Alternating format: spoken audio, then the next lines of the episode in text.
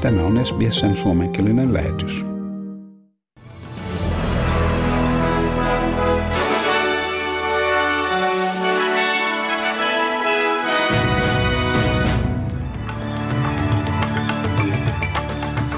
Venäjä vetäytyy kansainvälisestä avaruusasemasta vuoden 2024 jälkeen suunnitellessaan sen sijaan omaa avaruusasemaansa.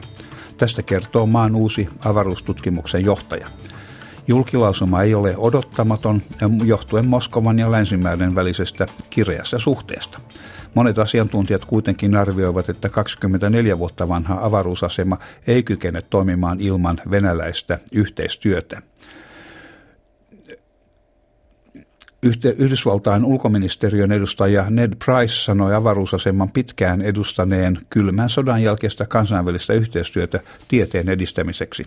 Hän huomautti, että tämän, tämän myös olevan yhden viimeisistä vielä säilyneistä suhteista Yhdysvaltain ja Moskovan välillä.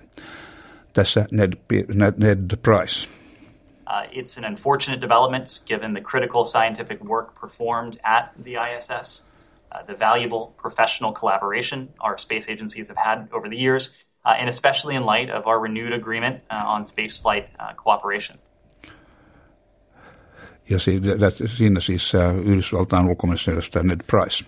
Ja kansainvälinen valuuttarahasto IMF on jälleen alentanut maailman talousennustetta. Arvioiden, että tulemme näkemään huomattavaa taantumista maailman kolmesta johtavasta, johtavassa taloudessa, siis Yhdysvallat, Kiina ja Eurooppa. Kansainvälinen valuuttarahasto sanoo, että nämä laskusuhdanteet yhdistettyinä Ukrainan jatkuvaan konfliktiin sekä odotettua jyrkempi inflaatio sekä tiukempi talouspolitiikka ympäri maailman ovat murtaneet jo ennestään heikkoa maailman taloutta.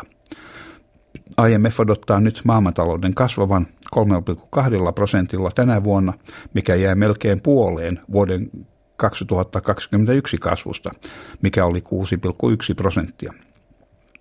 CNN-kanavalle antamassaan haastattelussa IMFn johtaja Kristoliina Georgieva sanoi, että vaikka maailmanlaajuinen lama on epätodennäköinen, tulevaisuuden maailma saattaa siitä huolimatta köyhtyä tämän päivän kansainvälisen talouspolitiikan tuloksena.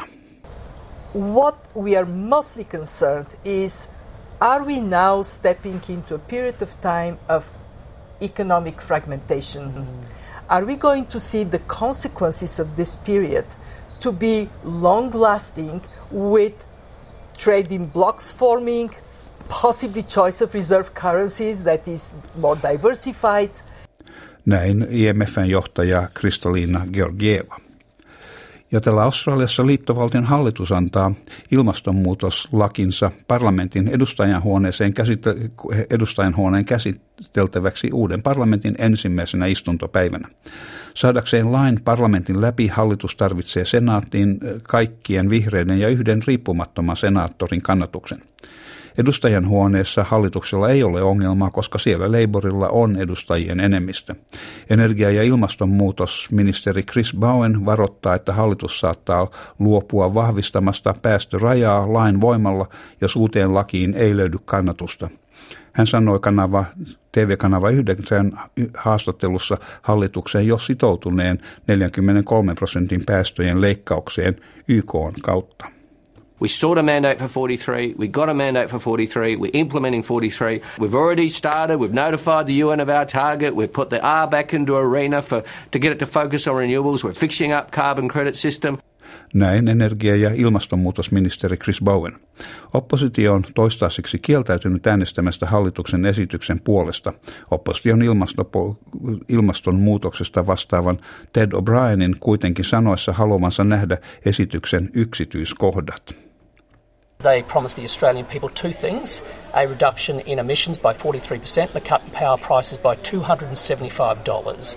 If the bills do not represent what they promised the Australian people, then their legislation will be a lie. Siinä opposition ilmastonmuutoksesta vastaava Ted O'Brien. Ja liittovaltion hallitus on vahvistanut, että vanhusten hoivakodeissa ympäri Australiaa on yli tuhat aktiivista COVID-19 purkausta. Yli 6000 hoivakotien asukkaista ja 3000, hein, anteeksi, 3000 työntekijää ovat tällä hetkellä positiivisia alan yrittäessä rajoittaa koronaviruksen leviämistä. Vanhustenhuoltoministeri Annika Wells sanoi Sky News-kanavan haastattelussa pitävänsä myönteisenä kehityksenä, että kasvava määrä asukkaista on nyt hankkinut neljännen COVID-rokotusannoksen. I don't think I'll ever be comfortable until we hit 100%, but it's difficult because we've got teams that go into these facilities, and when there's an outbreak, obviously you can't send the team in, so they've got to go back and back and back each time.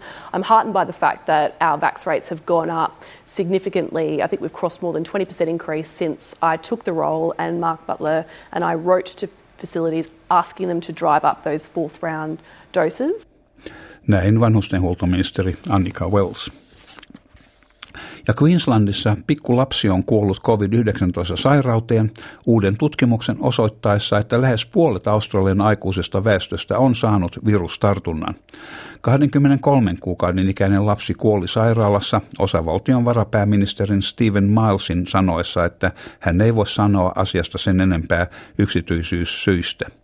Samaan aikaan Sydneyn äh, Kirby-instituutin mukaan 46,2 prosenttia väestöstä kantaa virusta, tämän ollessa helmikuun lopun tilastoa kolme kertaa suurempi tartuntojen määrä.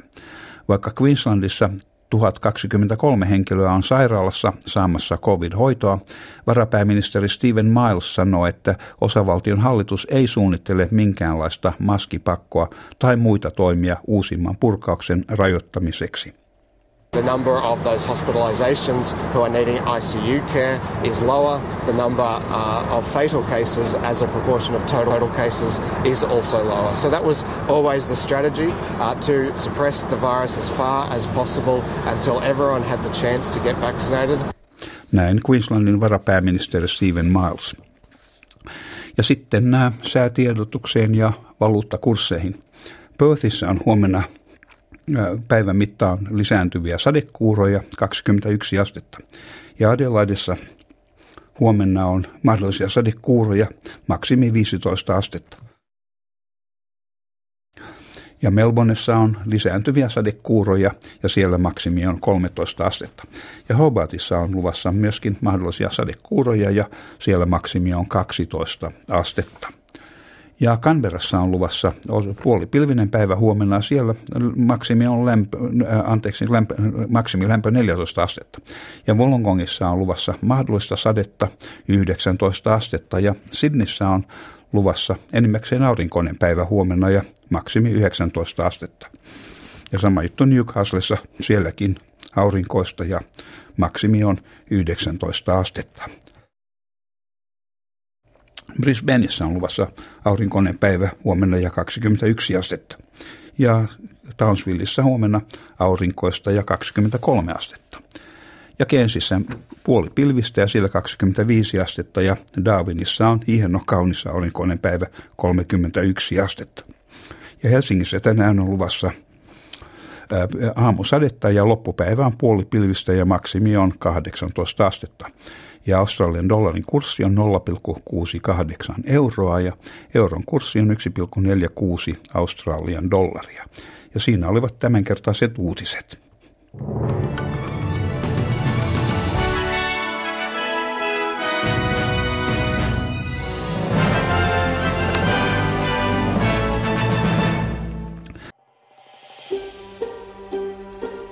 Haluatko kuunnella muita samankaltaisia aiheita? Kuuntele Apple, Google tai Spotify podcasteja tai muuta suosimaasi podcast-lähdettä.